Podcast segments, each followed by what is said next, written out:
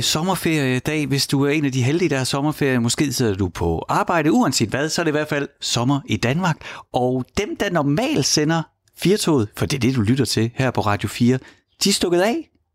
Alle værterne, cheferne, redaktøren, de er alle sammen stukket af, og så er de efterladt nøglerne til studiet. Øh, dem har de efterladt hos os, hos Andreas Nederland. Velkommen til. Tak skal du have, Frederik. Og de nøgler, dem har vi jo sådan set ikke brugt til noget. Nej, for mit navn, det er nemlig Frederik Hansen. Jeg er også din vært i dag sammen med Andreas Nederland, og vi er, vi, vi er ikke taget imod nøglerne. Vi er rykket i en baggård øh, i Stusgade i Aarhus og sat en lille pavillon op, øh, nej, hvad, hvad hedder sådan en der? En parasol. parasol op. Så vi sidder under parasollen i sky, for skulle der komme regn, skulle der komme sol, skulle der komme vind, så sidder vi øh, Skulle der og komme mågeklatter? Ja. Ja. Men øh, mågeklatterne kan vi undgå. Til gengæld så vil det betyde, at når vi sender her ude fra Sommer Danmark, så kan du altså høre lyden af Andreas øh, stemme, du kan ly- høre lyden af, af min stemme, men du kan også høre lyden af, af sommer i Aarhus. Man ved aldrig, hvad der sker. Øh, nogle gange så brøler naboen, og, og ja, der er mågerne, de både skider, skider men, øh, men de skriger også højt. Det går igennem mm. alting. Så øh, det er øh, sommerferieradio her på Radio 4 i Firtoget. Lidt anderledes, end det plejer at være. Og det er sammen med øh, Andreas Nederland og mig, Frederik Hansen. Og vi glæder os til at have to timer i selskab med dig. Om du er på arbejde eller om du holder ferie, så vil vi i hvert fald forsøge at gøre det så sommerligt som overhovedet muligt.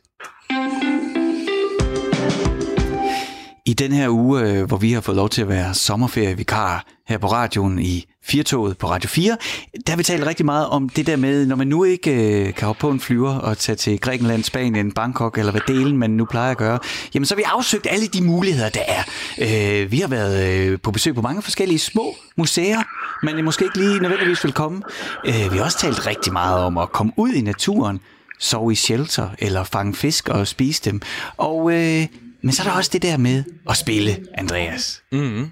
Det kan du godt lide. Jo, jo, det har jeg altid været glad for. Altså, øh, og sommeren er jo et, et godt tidspunkt at, at spille på, fordi man har masser af tid, man er typisk sammen i, i familien, og øh, altså, hvis vejret er dårligt, så er det jo hyggeligt at rykke sammen indenfor omkring noget brætspil. Hvis vejret er godt, jamen, så er det jo fedt at fyre med frisbee eller noget andet ude i haven. Øhm, og vi har jo ringet til en vaskeægte spilekspert. Kan man ikke godt kalde dig det, Thomas Vigil? jo, man siger, det er i hvert fald øh, det, jeg, jeg lidt lever af. så det er rigtigt. Thomas, øh, sommeren, altså jeg fik jo lige påstået her, at det er et, et godt tidspunkt at spille på. Det er måske ikke alle, der umiddelbart ville tænke sådan, fordi at, der skal man jo være ude og sådan noget. Synes du, sommeren er et, et godt spiltidspunkt? Altså, jeg synes egentlig, at alle, alle tidspunkter på året er et godt spiltidspunkt, altså, fordi at man kan netop rykke væk fra skærmene, det er det, der går, og skærme og sol er ret dårlige kombinationer, så det der med at sidde ude på terrassen, eller på stranden, eller i haven og spille, det kan man jo gøre med rigtig mange af brætspillene. Øhm, og så er der rigtig mange også havespil i år, som, som er rigtig spændende, så hvor man også får, kan man sige, rørt sig lidt og løbe rundt i haven på andre måder, ikke? Så, så jeg tror ikke, der er en årstid, hvor man siger, at det er, det er ikke til brætspil. Ikke hvis man er en vaskeægte spilekspert. det må man sige. Men Thomas, så, så er jeg alligevel nysgerrig på, hvad du har med øh, af anbefalinger til os, fordi at det, jeg tænker, at lige nøjagtigt brætspil, det er noget bøvl udendørs. I hvert fald, hvis ja. man er børn. Så ryger øh, øh, matadorhusene ned mellem sprækkerne i terrassebrædderne. Så er der noget, der forsvinder over i, i muljorden eller i græsplænen. Det er, da, det er da noget bøvl med brætspil udenfor. Ja, men det, det, man skal bare vælge rigtigt, kan man sige. Der findes jo også en del med magneter, for eksempel, som ude det der. Men altså, jeg vil sige, jo, Matador er måske ikke lige det bedste havespil eller strandspil, det er rigtigt. Men mm. altså et enkelt kortspil, eller nogle af de her meget øh, sådan, nyere samarbejdsspil, kan man jo godt tage med. Og det er jo mm. egentlig bare kort, man tager med, og så vil sige, det kan måske bare være lettere at, at rense dem bagefter, hvis de nu falder ned igennem øh, gulvet, kan man sige. Nu er så Matador det... måske heller ikke det bedste familiespil i det hele taget. Fordi Nej, det er det faktisk. Det er, faktisk er, er, er der noget, der kan ødelægge stemningen derhjemme? Verden, ikke? Nu smadrer hinanden med kapitalistens, kapitalistens navn, ikke? så det er måske ikke det, man har lyst til i sommerferie. Eller måske har man det, det ved jeg ikke. Men det er i hvert fald øh, altså for mange brækker med, kan man sige. Ikke? Der er masser af andre alternativer, der, der er uden brækker, jo. Men Thomas, jeg kan i hvert fald øh, sige, vi har jo talt med dig før, øh, da vi sendte, da vi var julevikar, der talte vi om, omkring øh, gode spil, man kunne spille i øh, juleferien. Og der kan jeg fortælle, der kan jeg huske, der øh, anbefalede du det der øh, tal, eller kortspil med tal, det hedder The Game. Og, øh, yeah, the Mind, The Mind, The, the Mind. The, the Mind, sorry, The Mind. Og det gik jeg ud og øh, købte og gav i julegave, øh, og forsinket julegave. Og det har simpelthen været øh, helt suverænt. Det har vi spillet så meget. Ej, det er glad for. Jamen, jamen det, det, det, er, det er jo egentlig lidt, lidt, lidt ligesom at lægge en kabale et eller andet sted. Bare mange sammen, ja. og, øh, og, og, øh, og man bruger en masse energi på også at fortolke øh, kommunikationsreglerne. Altså, hvad, ja. hvad er det egentlig, hvordan er det egentlig, at man ikke må sige noget? Altså, så det vil jeg bare sige, at jeg glæder mig meget til dine anbefalinger i dag, fordi sidst vi øh, var sammen med dig, så havde det i hvert fald stor indflydelse på øh, det, jeg spiller øh, i med min familie. det er godt at høre. Det er, godt Det at er, lidt af, det er også et ansvar, du giver, Thomas, her. Det betyder Ja, det også, at det er voldsomt skuffet, hvis det ikke er godt. Men det er Ja, spændende. så hele, hele, din, hele din sommer og resten af 2020, det er ligesom afhængig af, hvad jeg siger nu. Det kan jeg godt høre. Det. Men hvad det er- siger du, Thomas? Din, dine anbefalinger, skal vi starte inden eller ude, eller hvor skal vi starte? Jamen, øh, lad os da starte udenfor. Skal vi ikke gøre det? Når Jo, du det er- som en god idé. Oh, hvor ved jeg til det, altså. Altså, jeg har, jeg har valgt fem spil i alt, og to af dem er så udendørs. Øhm, og der vil jeg sige, som det første udendørsspil er faktisk en blanding mellem, det er faktisk lige så meget en sportsgren, som det er et havespil. Og det er et spil, der hedder Roundnet. Det er oprindeligt også hedder Spikeball, men uh, I skal egentlig forestille jer, at man uh, samler sådan en lille bitte, uh, lille, lille trampolin faktisk, der står i midten af, af, af ligesom spille haven, hvor man står. Så en lille rund trampolin, mm-hmm. og så har man en bold. Og det er sådan set bare det. Og ideen er så, at man skal ligesom øh, spike, det vil sige sådan banke bolden, lidt som man gør i volley, I ved, for ligesom sådan skal banke en bold ned og smashe den. Så skal man smashe den her bold ned i det her lille trampolinnet, hopper bolden op igen, og så skal det modsatte hold så helt på volleyagtig metode prøve at ramme bolden tilbage i den her lille, øh, den lille trampolin igen. De må så max røre bolden tre gange, øh, og så skal den rammes tilbage igen. Og på den måde så spiller man rundt omkring sådan et, øh, den her runde roundnet, som det så hedder også øh, selve spillet. Øh, det vilde ved det er, vil jeg sige, det, det er utroligt let at have med. Man kan let pakke nettet frem og tilbage og med på stranden. Det er øh, meget, meget nemt at starte med, fordi at man, øh, man lærer reglerne lynhurtigt. Men til gengæld er det også meget, meget svært at mestre, så det er derfor, det er blevet en helt sportsgren nu. Og, og sidst jeg tjekkede, så er der åbnet øh, 4-5 nye faktisk foreninger i Danmark, der, der, der spiller det her roundnet nu, så det er nærmest sådan en, en, øh, en stor dille, der er på vej, kan jeg godt se her. Og fordi det også er et godt sommerspil, hvor man spiller to mod to. Ikke? Jeg var en tur øh, på YouTube og, og se et klip med det, Thomas. Ja, Og, ja. og det er altså, man står jo ikke på hver sin halvdel. Man spiller hele vejen rundt om nettet. Der. Man spiller 360 grader rundt, så snart der er savet, så har man, man kan løbe overalt. Ikke? Man skal bare ikke løbe ind i den her lille net selvfølgelig i midten, ikke? men man løber overalt. Det kan godt se Øhm. en lille smule svært ud. Er, er, er det det? Nej, men altså, det er det sådan set ikke, hvis man lige er sød i starten og prøver at lave nogle, nogle ordentlige bolde, fordi det gør man. Altså, man er ikke, øh, man er ikke så god til det. Man vil sige, øh, selve øh, kan man sige, læringskurven er ret, ret flad, så du lærer faktisk ret hurtigt at blive god. Øh, du lærer ret hurtigt nogle måder at spille sammen på. Du lærer også at tæmme bolden lidt i luften, så mm. ligesom du kan spille over til din, øh, til din, øh, din medspiller. Ikke? Øh, og det sjove er, at du må faktisk bruge alle dele af kroppen, så man må også godt tage den med, med foden, eller med, med ryggen, eller med maven, hvis man gerne vil det, ikke? Mm. Øh, før, den, før den ligesom rammer den anden øh, modspiller medspiller. Ikke? Øh, så det er bare sådan et øh, spil, som er, den, den rammer bare for mig at se alle de her kasser i, den er let at tage med, det er utroligt sjovt, det holder bare, der er alle mulige forskellige taktikker, man kan gøre, og så er det meget, meget godt at kigge på os. Altså det er bare det der med, at det er også sjovt at kigge på, man har lyst til at spille, når man sidder og kigger på det. Øh, det tror jeg også er ret vigtigt, når vi snakker, snakker havespil. Øh, let at komme i gang med, let at pakke ned, sjovt at se på os. Ikke? Det er en publikumsport også. Det er det. Ja, det må man sige. Altså, så hvis man bare øh, hvis man googler bare øh, Roundnet og så Play, så vil I se nogle fuldstændig vanvittige øh, øh, måder at spille det på også. Ikke? Jamen, det var altså Roundnet. Det var en god anbefaling, Thomas. Ja. Og så har du jo et enkelt mere, en anbefaling mere til øh, Ja. sådan et havespil. Altså, jeg, jeg har testet en del havespil her i, i løbet af sommeren, øh, og mange er, altså, er, er ret ringe, vil jeg sige. For mange af dem er sådan lidt mere... Øh, det er egentlig bare en afart af kongespillet, som I nok kender det, eller kub, som der sidder. Det vil sige, man kaster mest bare tre efter tre. Og der er lidt begrænset af, hvor sjovt det kan være at kaste tre efter tre hele tiden, ikke? Medmindre man virkelig arbejder med reglerne, ikke? Men jeg siger, det her spil, det hedder, det hedder Roller, eller Roller, R-O-L-L-O-R, staves det Roller, eventuelt det måske. I skal forestille jer en form for havebowling. Øhm, så man laver ligesom, øh, man laver en pind, man skal prøve at ramme, og så har hvert hold tre sådan øh, slags bowlingkugler. Det ligner faktisk en stor brieost i træ, lad os kalde det det, ikke? Og så skal man trille de her øh, brieoste ned mod det her målfelt. Og så bliver der sådan lidt pang eller bull over det. Altså man skal prøve at komme ret tæt på den her målfelt.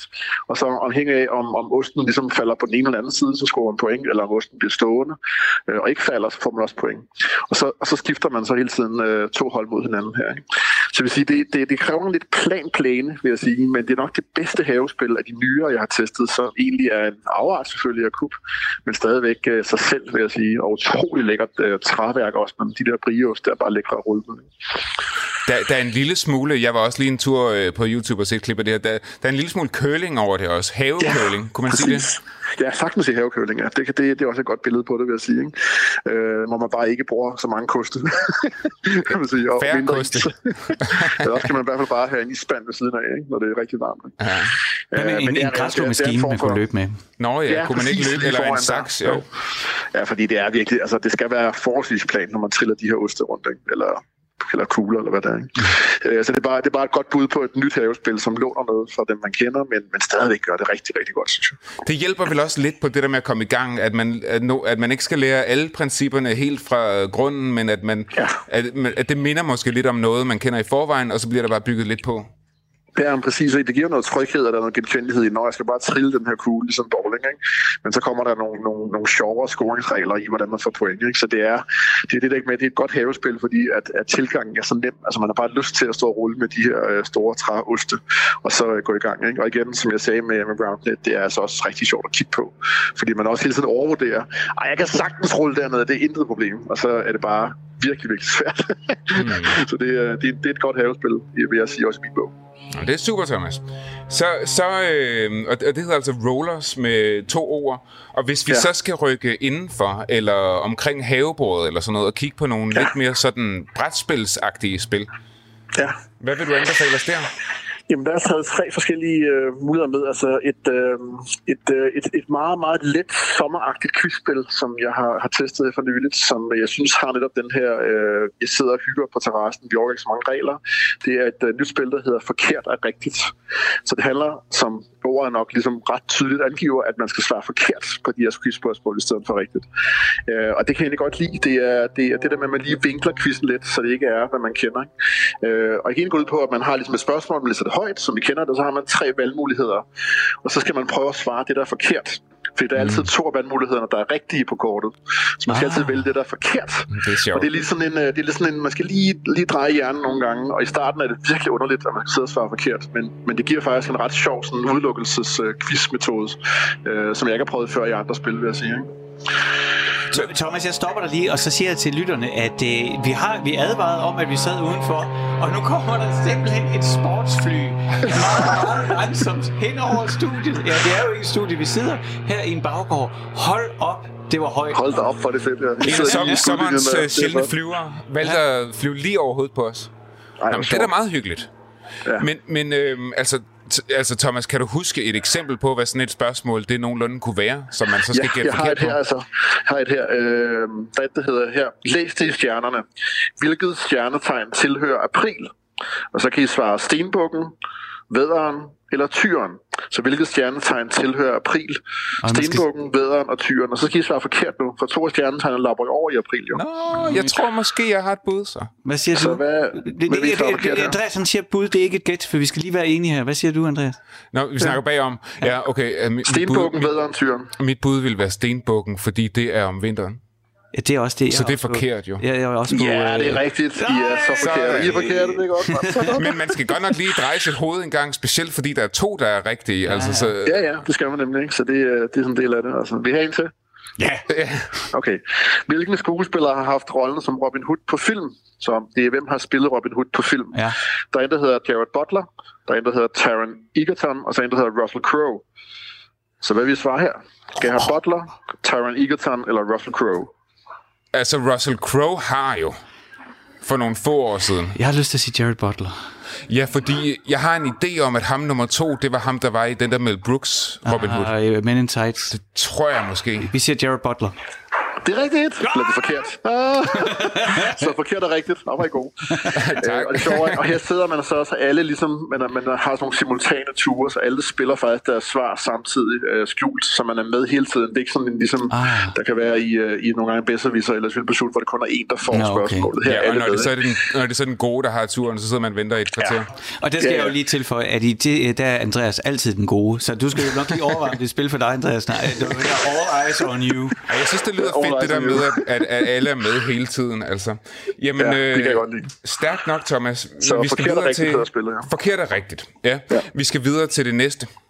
Yes, det skal vi. Det er et, øh, et samarbejdsspil, jeg har taget med, fordi at, øh, det er faktisk rigtig interessant, det der er sket inden for det der med, at man spiller sammen mod et, øh, et hold eller en mission, kan man sige, eller spil. Øh, og det er et spil, der hedder The Crew, altså det er som mandskabet The Crew, øh, C-R-E-W, øh, som egentlig er en blanding, vil jeg sige, mellem Uno møder Vist. Så hvis nogen kender Vist og kender Uno, så er det lidt på hjemmebane her. Mm. Øh, Uno er ret kendt, kan man sige. Jeg tror nok, det er det mest spillede kortspil i Danmark. Øh, Vist lidt mindre, men stadigvæk har den her samarbejds øh, vibe over sig, så man faktisk sidder sammen om et hold, og det egentlig bare banalt set om at prøve at tage stik hjem. Men missionerne kan man så sige er, at for eksempel Andreas, det kan være, at du skal have det stik, der har for eksempel fem rød. Så det kort, der hedder rød 5, det skal du have ned i dit stik. Og det kan godt være, at det er svært for dig faktisk, fordi du ikke har noget, der kan tage den her fem rød, men så skal vi alle sammen arbejde sammen for, at du får det her røde fem mm. stik ned på, på din bunke. Ikke?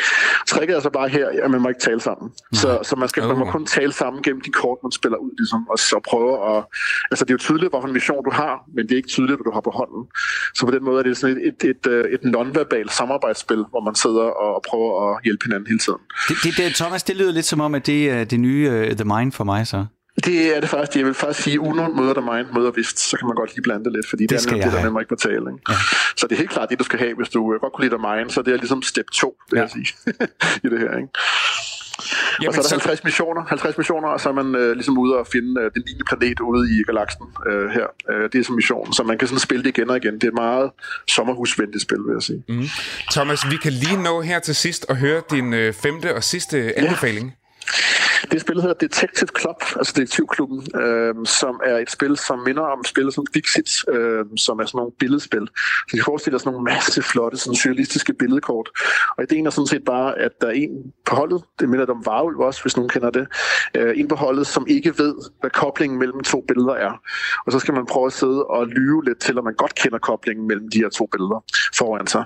Så det handler meget om at være hurtig, være digte ret hurtigt, ved at være ret abstrakt, og så ved at faktisk sige ret meget gennem de her, de her meget, meget flotte billeder. Mm. Så på den måde synes jeg faktisk, at man får sådan en indblik i hinandens øh, fantasiverden, når man spiller, og det, det, det synes jeg er ret unikt, når vi snakker øh, brætspil igen. Ikke?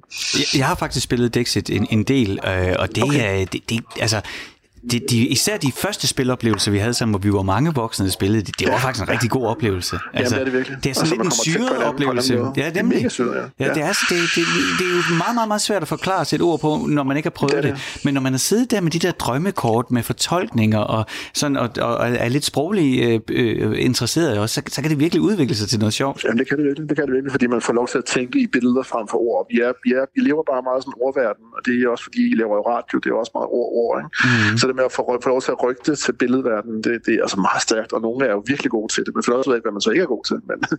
men det er virkelig godt at kommunikere med billeder.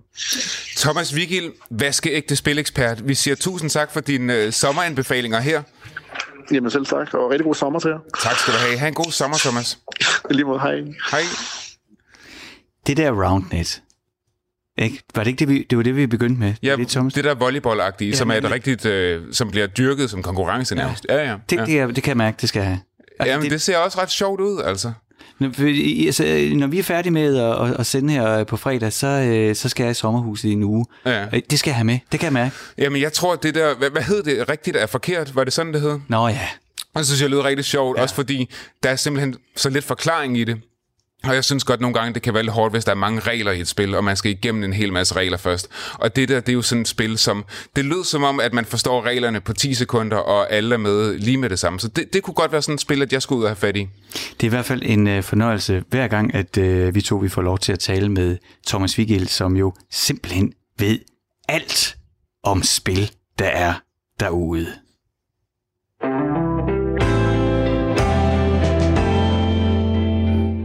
Andreas, det er tid. Det er den tid på dagen i vores sommerferie radio her i Firtoget på Radio 4, hvor vi skal Quizze! Det er quiz-tid. Sommerquiz-tid. Og jeg kan godt lide at quiz. Mm-hmm. I know. Og øh, til dem, der måske ikke har hørt med i den her uge, så har vi jo lavet sådan et øh, gæt, hvor vi er øh, quiz i sommerlandet i Danmark. Vi har forberedt os lidt hjemmefra. Lidt ligesom i tv-køkkenet, så har vi sådan bagt et par bånd, vi kan afspille. Du har været ude og lave reportager i sommer. Ui, ui, ui, der kom lige. Det er jo, altså, det er jo sådan, at vi sender udefra. Vi sidder her i en baggård i Latinakvarteret i Aarhus. Så en gang imellem, så kan der lige pludselig komme sådan en vindstød, og så kan jeg simpelthen mærke, hvordan lyden den bliver blæst væk.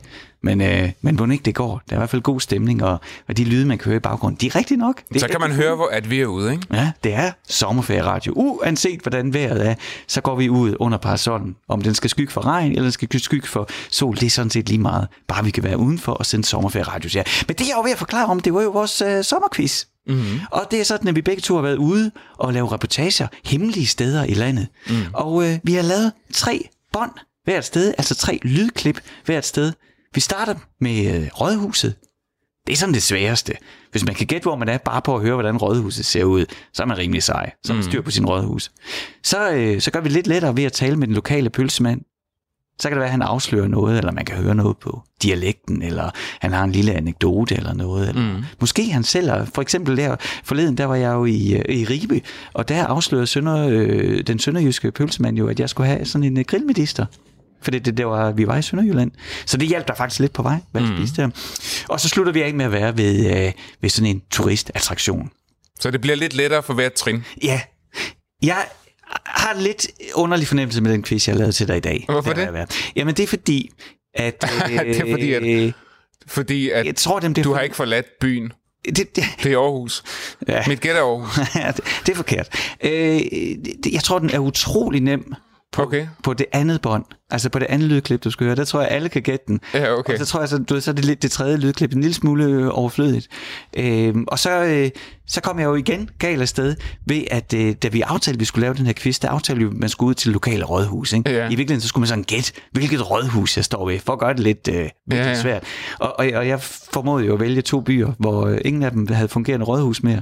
Nå, ja, som engang ligesom har været hovedbyen i sin egen lille kommune, og ikke længere er det. Der var jo engang, vi havde masser af kommuner. Ja, ja. Og nu har vi, hvad, 97, 98, 99, noget i den der øh, Okay. den stil. Nå, men det gør det jo bare en lille smule sværere, måske. Ja. Ja. Det, det er måske okay. Bortset fra, at øh, jeg, jeg, jeg, At pølsemanden, han blower det hele.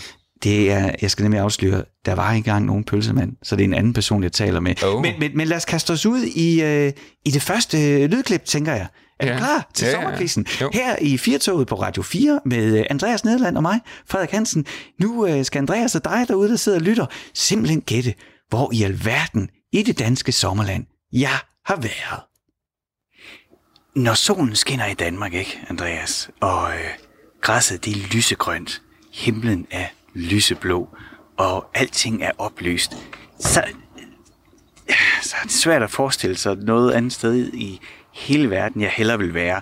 Og alting ser jo egentlig godt ud i solskin. Men jeg bliver nødt til at sige, det her det er første gang, at jeg er i den her by. Foran det her rådhus, som du jo skal gætte, hvad det er for et rådhus. Og det er simpelthen så smukt her. Køreturen herind var fantastisk. Kender du ikke det der med, at øh, når man ankommer til en by, ikke, så skal man ofte igennem øh, lange øh, industrikvarterer og nye, altså sådan nogle kæmpe bygninger, der bare er banket op. Men her, der var der grønne græsmarker, enge, og øh, selvfølgelig i dag lyseblå himmel og solskin, men smuk natur hele vejen ind, der bugtede og bakkede lige til jeg kommer ind i den her by, som, øh, hvor rådhuset jeg står foran lige nu. Og, og det gør det, jeg skal skynde mig at sige, det er lidt sværere måske end, øh, end vores normale quizzer, fordi det rådhus, jeg står op, overfor lige nu, er ikke længere rådhus. Det er... Øh, øh, stoppede med at være rådhus i 1987, der byggede man nyt, og, øh, og den, øh, den by, jeg står i, hvor rådhuset er, øh, har heller ikke sit eget rådhus mere, fordi efter kommunalreformen blev den selvfølgelig en del af en større kommune. Men jeg står og kigger på rådhuset nu, og ligesom mange andre af bygningerne, der er omkring mig på den her øh, brostensbelagte gade, så er det bygget i gule mursten. Øh, Det er et lille spor, hvis man har styr på øh, sine gamle bygninger i Danmark. Rådhuset er en tidligere pigekostskole, og det er som sagt i gule mursten med rødt tegltag og hvidesprossede vinduer. Det ligger Nørregade 12, og det kan jeg roligt sige, fordi der er jo masser af Nørregader i Danmark. Så Andreas, jeg er i en ekstrem smuk by foran et gult murstenshus med, skal jeg lige tælle hurtigt, der har vi 4, 8, 12, 16, 17, 18, 19 vinduer. sådan Dannebrogs hvidsprossede vinduer. Og, øh, og som sagt, så er det, at byen altså ikke længere har ikke sit eget rådhus. Den er blevet en del af en større kommune, men, øh, men har haft øh, sit eget rådhus og sin egen kommune. Så du kan gætte, hvor jeg er. Nørregade 12, men hvor i Danmark? Gule mursten og smuk natur. Nå, Andreas. Gule mursten. Ja, det er der jo her, hvor vi sidder. Ej, de er malet gule. Nå ja, De er okay. faktisk røde inde bagved. Øh, jeg synes, den er svær. Mm. Altså, du bor jo i det jyske, så det, man kunne jo måske antage, at vi også er i det jyske her. Det er jo ikke, fordi der er langt til Fyn, eller? Det er ikke, fordi der er langt til Fyn heller. Nej, men det er jo rigtigt. Jeg synes ikke, der, der var meget, der gav det væk. Øh, det lød ikke umiddelbart på dine beskrivelser, som om, at du var ved kysten. Mhm. Men jeg siger ikke noget. Fordi jeg ved, at det næste bånd, det er så let, at det er så glad for, at det er umuligt at gætte lige nu. Jamen, jeg synes, jeg synes faktisk, det er rigtig svært lige nu. Mm. For det eneste, jeg tænkte over, det var smukt landskab, du ankommer. Du nævnte intet om vand. Mm. I hvert fald, hvad jeg lige hørte. Bliver der ikke sagt vand på noget tidspunkt, så, så, så, så kunne det jo være et eller andet midtjysk. Og så skal det, være, så, så skal det så være en midtjysk by, som ikke længere er sin egen kommune. Mm. Og øh, husene er meget gamle, og øh, er kendt i den her by for, at, øh, at de her gule, særligt gule mursten er brugt. Øh, så der sidder nogen derude lige nu og tænker, hvorfor ved du ikke det? Nå, okay, okay, okay, okay, okay, okay, okay, okay, okay. Okay. Så Skagen kunne det være. Ja. Jo. Øh, altså nu er der i hvert fald helt sikkert folk, der sender e-mails, der er rasende over. altså fordi, det, det, det, Jamen, den eneste by, jeg forbinder med, med gul, det er jo altså Skagen på grund af Skagens gul. Ja, men det er jo malet gul, Andreas. Det er jo faktisk lige nok til den farve, du kigger på her i baggården. Det er Skagens gul. Det her hus, vi sidder i baggården til, det hedder Skagen, Mm. selvom det ligger i Aarhus. Jeg Så tror, Skagen er fake gul, og det, jeg skal finde frem til, det er en by, som, hvor murstenene er ægte gul. Altså, det vil jeg ikke øh, på nogen måder øh, stå bag, at det Skagen er fake gul, men det er altså maling, de bruger. Og det her, den her by, den er altså kendt for de her særlige gule mursten. Men øh, jeg tænker, at vi skal. Nå. høre øh, næste klip, fordi der bliver det, øh, der bliver det helt sikkert lettere.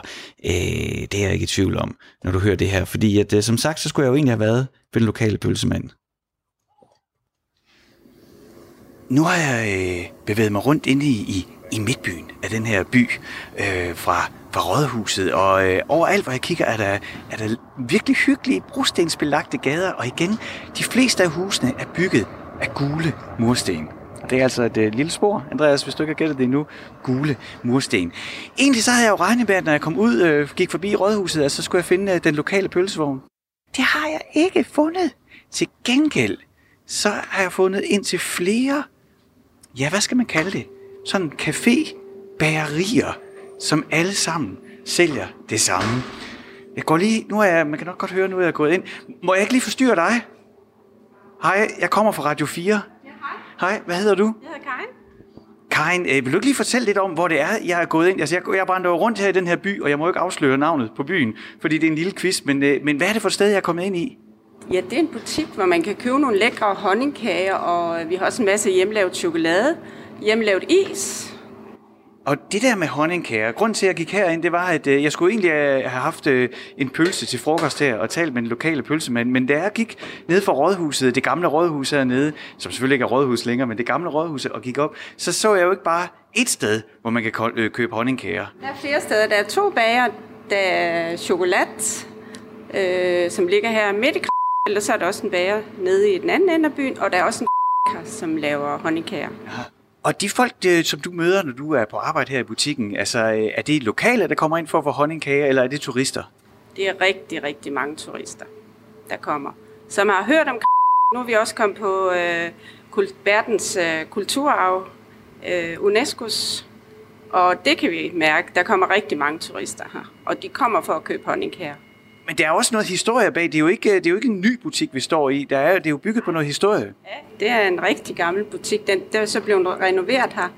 Øh, før var der jo en, en, øh, ja, også sted, en bagerforretning, også hvor du kunne købe honningkager.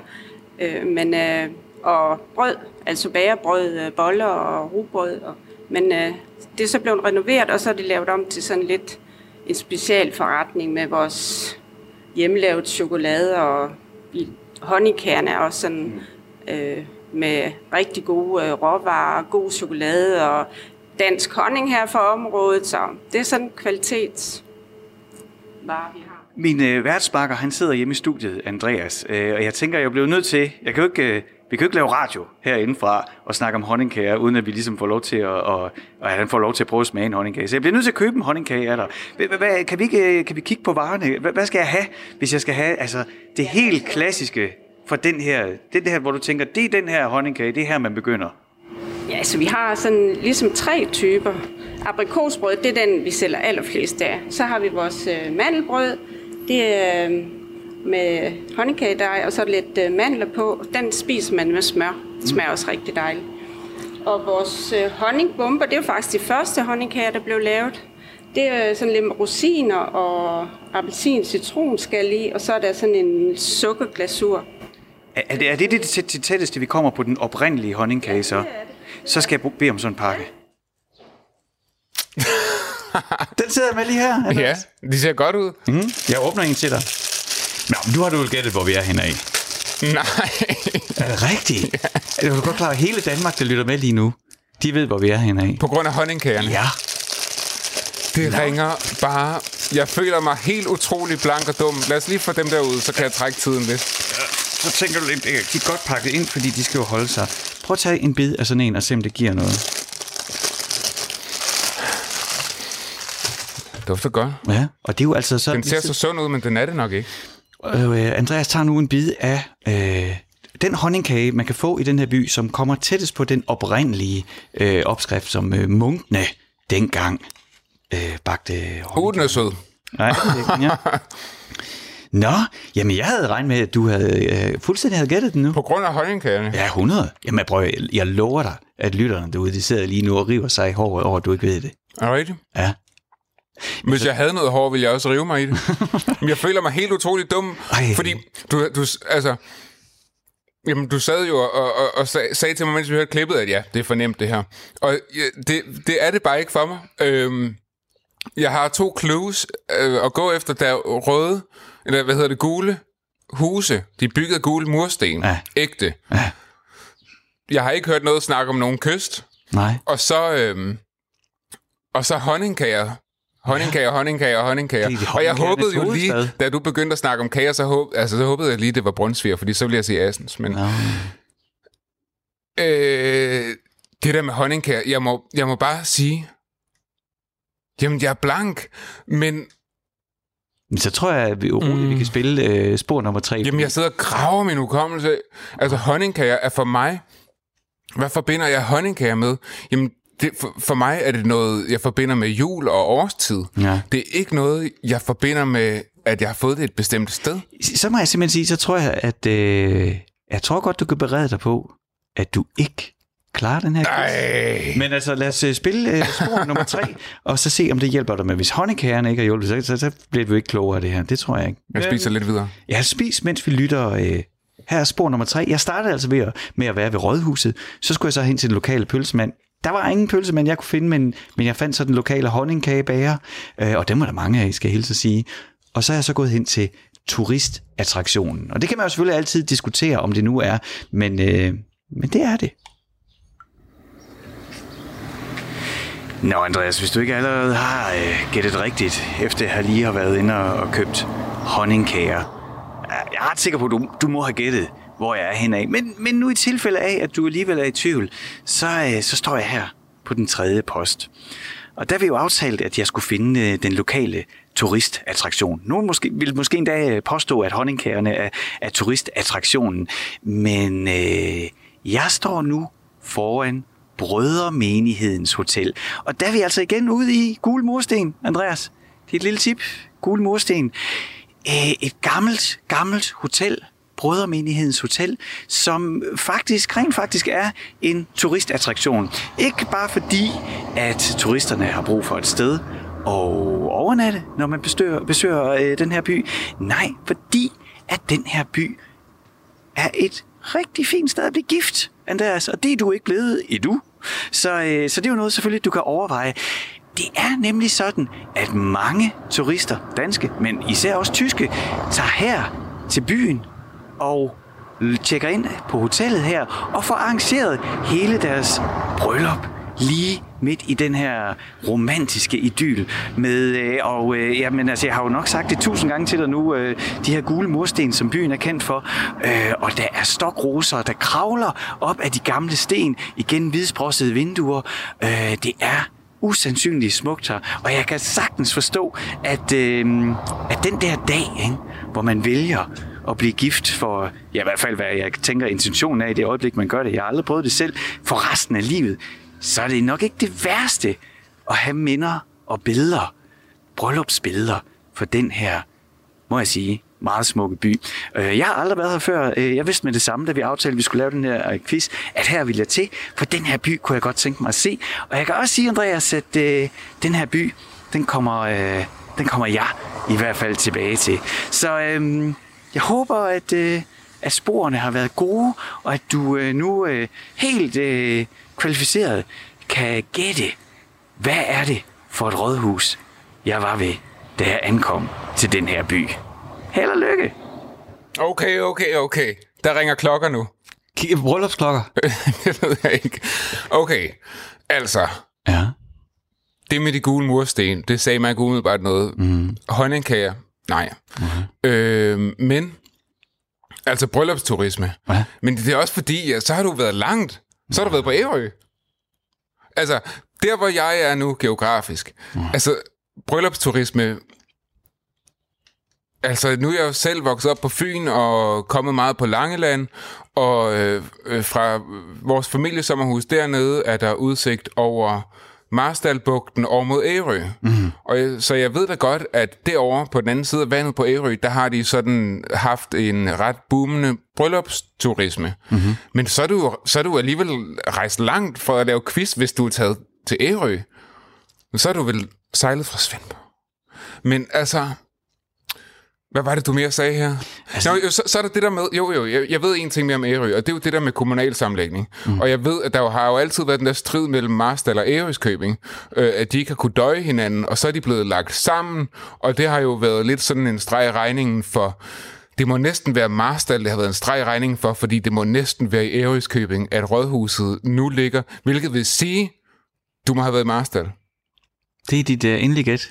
Ja, fordi du siger, at du, øh, at du var i en by, som, øh, hvor der ikke længere er et fungerende rådhus, fordi mm-hmm. kommunalsamlægning og yadi, yadi, yadi. Og jeg ved, at de, de to byer havde, de var hver deres kommune, og så er jeg ret sikker på, fordi Ærøskøbing er den største by, så er rådhuset nu der.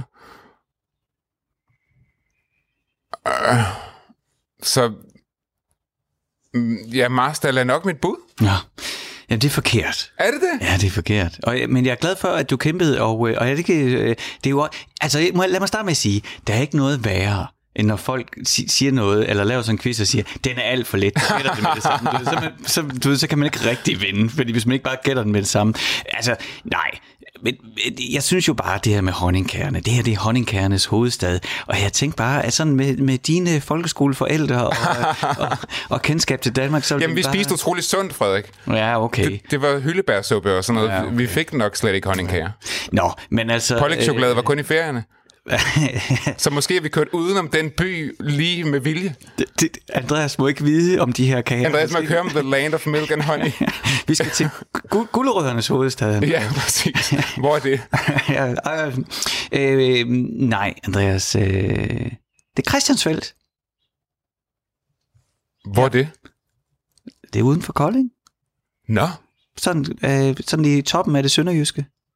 Den, altså, jamen, det- ja, jamen, jeg, jeg er tilbage til at, at, at føle mig utrolig blank, men jeg, den kender jeg virkelig ikke. Nej, men det kan jeg anbefale. Christiansfeld er en utroligt hyggelig by. Øh, som sagt, som jeg nok sagde tusind gange i de her reportageklipper, så, så, er, det, så er den altså kendt for, at, øh, at brødremenigheden, og, øh, øh, der er en sådan en munkeorden, brødremenigheden også og sådan noget, at de har været der i mange år og, og lavet nogle forskellige traditioner. Og eksempelvis så er der mange husene bygget i en speciel øh, gul mursten. Jeg tror, den er noget åh, nu skal jeg passe på, sådan noget Flensburg og et eller andet hed den. Jeg kan altså ikke, det har jeg ikke helt styr på. Mm. Så man skal endelig ikke klage over, at jeg ikke har styr på, øh, hvor mine mursten kommer fra. Mm. Men den er i hvert fald kendt for, at rigtig mange huse er bygget af det. Det, det er virkelig hyggeligt. Der er brostensskader overalt, altså inde i, inde i, i bykernen, ikke? og så de her øh, gule mursten. Og så øh, kommer folk til at blive gift på Brødermenighedens Hotel. Der er rigtig mange øh, tyskere, der kommer til Christiansfeld for at blive gift. Mm. Men mest af alt, så er det jo, øh, jamen, det er Honningkagens hovedstad.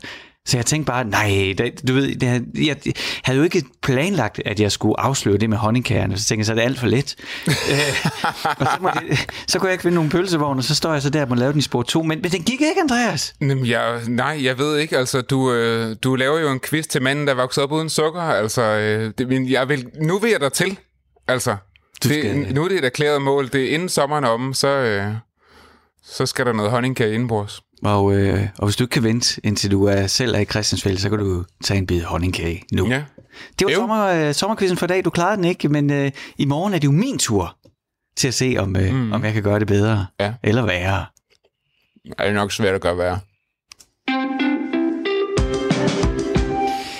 Vi har, øh, I denne her uge har vi jo øh, lavet lidt øh, sommer tidsrejse. Mm-hmm. Vi begyndte ugen med at tale med Anna Våg Vestergaard, vores gode ven og inspektør nede i den gamle by i Aarhus, som fortalte os om, at det der med at, at holde sommerferie og rejse ud af landet med grisefester, eller hvad man nu gør, mm-hmm. det, er jo øh, meget nyt, og øh, godt nok de seneste par år for de mange, men, men historisk set for de få. Ja, og der må man jo sige, at den her sommer, den minder lidt om, hvordan mange holdt ferie tidligere. Altså, der er mange, der holder ferie i Danmark i år, hvis de da ikke nærmest bliver derhjemme. Mm. Så, så måske kan vi lære lidt af, af fortiden den her sommer, og få nogle fifs ved at kigge på fortiden. Og i det hele taget, så, altså det er jo, jeg synes på en eller anden måde bare, det er tryggest i fortiden, Frederik. Man ved jo ligesom, hvor man har den. Det, øh, det har du ret i, og øh, så derfor så, så tog vi den beslutning om, at efter vi havde, havde talt med Anna Våg fra, fra, fra den gamle by i Aarhus, så, så tænkte vi, jamen, så lad os da høre fra nogen, der var i 50'erne, i 60'erne, 70'erne og 80'erne. Hvordan sommeren var dengang. Ja, og, og vi skal tale med en nu, som har levet i 70'erne, og for, for mit vedkommende, jeg, der, der, det er jo en nødvendighed, fordi jeg har ikke selv levet, jeg er født i 1980, du har levet fem år i 70'erne, Frederik, men det kan ikke være så meget, du kan huske af dem. Det er lige de der fem år, man ikke husker så godt. Ja, så derfor har vi ringet til øh, min kære søster, Pernille Nederland, som er født jo i, ja, man må ikke sige en kvindes alder, søs. Men skal vi sige, Nej, men... jeg må jo gerne sige dit fødselsår. Så det kan være, der er nogen, der ikke kan regne det ud. Så, må, så må du også sige, at jeg er født i december, fordi så er jeg jo næsten fra 67. Jeg er Nå, fra december 66. Pernille ja. Nederland, næsten fra 67. Velkommen til programmet. Ja. Tak. Og jeg ved jo, nu er det jo et radioprogram, det vi sidder og laver her, og jeg ved jo også, at dine øh, sommer i 70'erne, det handlede øh, meget om radio, eller der var et bestemt radioprogram, som, som øh, ligesom gav dig god sommerstemning. Jeg tror simpelthen, at altså hele min generation, vi har siddet med mindst et øre klistret meget tæt til radioen, når der om morgenen var sommerferiebussen. Mm. For det var jo Elit Nørholm, som sendte sammen med Søren Krav Jacobsen, som lavede musik og tit lavede øh, en ny melodi til en ny dag. Dagens melodi, dagens sang. Mm. Og så kørte den her, øh, jeg har aldrig set den kun på billeder, men den her meget øh, sådan hippie-agtigt udsmykkede sommerferiebus rundt til forskellige stationer i sommerlandet, hvor børn så kunne få lov til at komme ned og hilse på dem, der lavede radio, og det var jo en kæmpe ting. Pernille, altså, Pernille jeg, jeg, jeg stopper dig lige, fordi at nu kan vi høre, at vi er på tidsrejse. Altså tanken om at være barn og glæde sig til at st- skulle stå op for at høre radio. Det, det, det ja. nu er i en anden tid. Ja. Nå, jamen, det, er, det er bare mig, der lige konstaterer det. Jeg bliver bare begejstret over, at vores tidsrejse-koncept fungerer. Så tag os endelig med tilbage til, til der, hvor du stod øh, tidligere op om morgenen for at høre øh, sommerferie-radio. Ja, men der var sådan en, øh, en fanfare, som enten så kan man huske den, eller også så er I simpelthen nødt til at spille Pernille, den, så man... Øh... Jamen, jeg ved, Frederik han har øvet sig på ja. at nynne den. Så, så øh, du, du får den her leveret af, af Frederik, som vil nynne den for dig. Ja.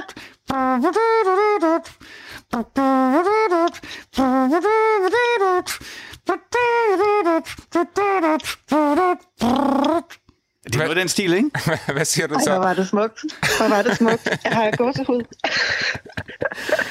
var det sådan nogenlunde, at det lød? Ja, altså det var faktisk en meget, meget præcis gengivelse. Ikke mindst fordi, at vores radio var sådan en meget knasende, øh, eller hvad hedder det, altså modtagersignal var sådan meget knasende, fordi sommerhuset lå jo helt ude ved siden af Lars Tønskeds mark. Så øh, der, var, der var sådan en, en, en aura af, at det her, det var, det var virkelig et signal fra en anden verden.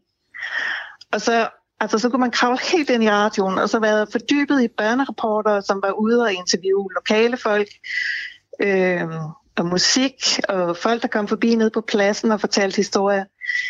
Og det var virkelig sådan en følelse af at være, altså at være barn og blive talt til sådan på børneplan, hvilket jo var noget sådan ret nyt i 70'erne, det der med, at man havde en barndom, og man fik lov til at have sin egen barndom. Øh, og, og så er det jo simpelthen også forløberen for det børnefjernsyn, som, som har været over de sidste mange sommer. Mm. Helt ja. sikkert. Og så der er jo noget hyggeligt over det der med, øh, med traditioner i en ferie, at hver dag, der ved man, man skal i hvert fald den der hyggelige ting. Ja, lige præcis. Og så fordi, at øh, vores far han havde investeret i det der sommerhus, så var der jo ikke råd til os at tage til Mallorca til krisefest for eksempel. Så vi var ret sikre på, at sommerne de blev tilbragt i sommerhuset. Og, han, han ville heller måske... ikke have givet Mallorca grisefest, hvis han havde haft råd til det. Ej, overhovedet ikke. Er du vanvittig, mand? Nej.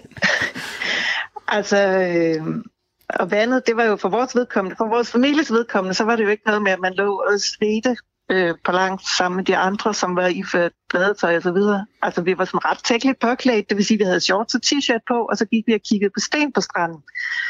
Øh, fordi øh, jeg havde to forældre, som var vandskrække. Øhm, så det var først, da mine forældre blev skilt, og din Andreas' mor kom ind i billedet, hun er jo en vandhund. Ja, hun kan godt at, lide at gå på øh, stranden. Ja, at jeg sådan øh, altså fik oplevelsen af, at man faktisk kunne bevæge sig ud af vandet. Mm. Og det, det har jeg syntes var sjovt lige siden. Så tak til din mor. og tak til 70'erne, fordi det var der, man blev skilt på stribe, og det betød jo også for mit og for mange andre børns vedkommende, at man pludselig fik to sommerferier. Altså jeg var tre uger hos min mor i sommerferien, hvilket var maks i løbet af et år, ellers var det kun hver anden weekend, jeg boede hos min far. Og det betød jo, at så, så var jeg jo for eksempel på en uges højskoleophold sammen med min mor øhm, i sommerferien, samtidig med at jeg var i sommerhus med min far i andre dele af sommerferien. Kan du bekræfte os i det her, Pernille, med, at, at altså det her med udlandsrejser og sådan noget, det, hvad, det, gjorde man, det gjorde man mindre der, selvom altså charterrejserne var selvfølgelig begyndt og sådan noget, men også når du tænker tilbage på dine klassekammerater og sådan noget, at der var simpelthen færre udlandsrejser? Ja, og så, altså jeg voksede op i en forstad til Odense, og dengang så var det, altså jeg gik ikke i klasse med de rigeste i, øh, i verden. Øh, men det var folk, som havde altså formået at få købt et af de første rækkehuse, der blev bygget, eller måske et parcelhus. Men altså, hvis det gik højt, så kørte man til Hartsen. Yeah. Altså, det var det, man gjorde. Øh, og hvis det gik lidt mindre højt, men stadig på den udenseanske måde, så tog man til Hasmark. Og så var man på camping, for eksempel. Mm. Ja. Det er ikke specielt langt væk fra Odense. Nej, det, det... men det har nok for mange odenseaner været, været pænt langt væk. Altså, det, det var tilstrækkeligt langt væk. Det er cirka en halv time. Men det er til gengæld en god strand. Ja, det er det. Det er det. Men i det hele taget, jeg ved jo også, at øh, du gik jo også på en, øh, nu siger du, du gik ikke på en skole, hvor at det måske var det mest velstillede i hele verden, der gik, men du gik også på en skole, hvor altså, der, der lå sådan lidt en politisk overbevisning ned, sådan, ned over den skole, ikke? Det gjorde det. Altså, Amdi Petersen, han, øh, altså kendt fra Tvind, var forbi, øh, godt nok kun som vikar, men altså hans ånd og hans slæbespor, det lå sådan over skolen i mange år efter. Og det var en meget venstreorienteret skole. Det betød også, at altså, hvor andre måske snakkede om, om øh, dejlige badeoplevelser, så blev vi sådan øh, grundigt instrueret i, hvordan multinationale selskaber kunne finde på at udlede øh, giftigt haløjster i vandet, sådan så at det blev forurenet med fiskedød til følge, og hvis vi så film om, hvordan man gik ud øh, i vandet med altså nogle forurenede øh, hvad hedder det, forurenende afløb. Men der var jo en grund til mere, det der med, ja, der var jo en grund til mere, at du ikke skulle gå ud i vandet der. Udover at vores ja. far ikke kunne lide vand. Ja, men altså interessant nok, så var der for to helt forskellige vinkler, fordi jeg tror ikke, at, at, at min far synes, at det var specielt fedt, at jeg gik på en venstreorienteret skole. Det var simpelthen bare det naturlige valg, fordi det var den lokale folkeskole. Men altså, vi fik simpelthen ikke, ikke lov til at holde sommerferie, medmindre vi kunne stave til multinationalt selskab. det var lige fra første klasse. Det er også, jeg Øhm. ved jo også, at øh, nu siger du selv det her med, at altså på, på din folkeskole, der snakkede de om, at der blev de multinationale selskaber forurenet og sådan noget, men du husker jo også øh, altså det årti som lidt sådan et forureningens årti. Ja, altså du tænker på for eksempel legetøj. Altså, Jeg tænker på for eksempel legetøj.